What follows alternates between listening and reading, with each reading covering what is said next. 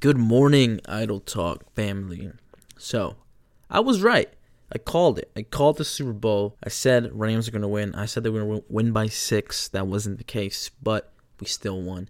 Congratulations to the Los Angeles Rams. And I want to talk about a few things from that game, but also like something that occurred after the game too. But um, Eli Apple got burnt by Cooper Kupp.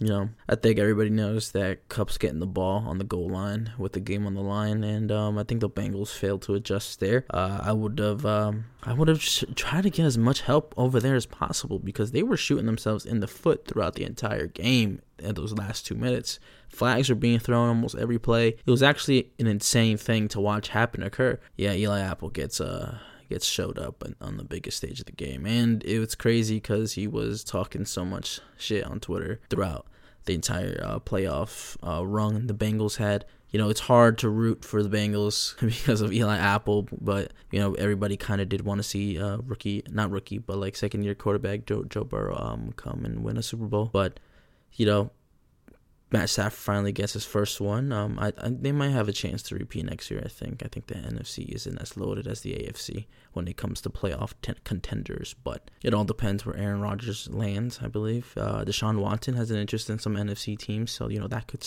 that could shake it up a little bit. But Rams Super Bowl parade. I don't know if you know this, but I'm not breaking any kind of news, but maybe breaking it to you, people who don't watch uh, sports. But you know, there was a parade for the Los Angeles Rams, and this photographer, I'm not gonna name her name. I don't really give a shit about that, but she's going to take some pictures of Matt, Matthew Stafford and uh, his wife. And so she's backing up to take a photo, and she falls off the stage.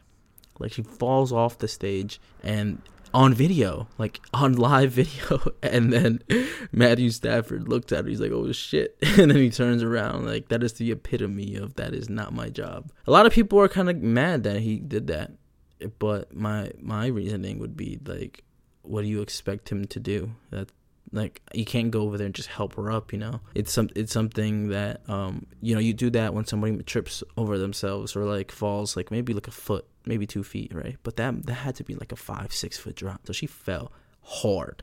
Okay.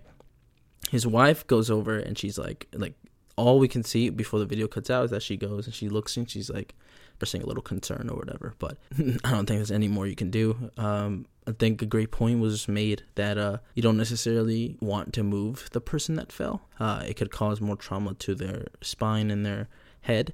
So, you know, maybe rushing over to try to help her up after that kind of fall would have been the wrong move. But um, a lot of people are defending his his actions by not doing anything or quote unquote doing anything because he was plastered. Because let's face it, you just won the Super Bowl. You're probably still hungover from the the night you won and this is only like two days later and you're probably you're probably still hungover you're probably still celebrating the matter of fact so um i don't know i just i just don't see that it's a win-win situation I think it's a lose lose in either case if he goes to express interest or not. Because I, you know, let's just be real. People are like, oh, you are you gonna stop being a decent human when you're drunk? I'm like, no, I'm gonna be a decent human. But what if my ass looks over to see if she's okay and I fucking fall down that shit and then I hurt myself? so I guess we just gotta take everything with a grain of salt. Know, I'm not looking too deep into it. I don't think he's a bad guy. Um, I just think you know he's just it is what it is. Yeah, you know, condolences to the photographer. Apparently, she fr- fractured her spine and broke two cameras, and they set up a GoFundMe for her, which they hit that goal goal within like two or three hours. So I'm not sharing that GoFundMe because, you know, why get you more money? You already got it. And on top of that, uh, the Stafford family agreed to uh, kind of pay her medical expenses. So, you know, at the end of the day, feels genuine if they if, if if it if they were pressured to do so. But you know, I think they're good people and I think they wanted to. But um, that's it for me. That's that's the NFL news update for you, people who don't watch the sport. And um, I'll see you tomorrow. Peace.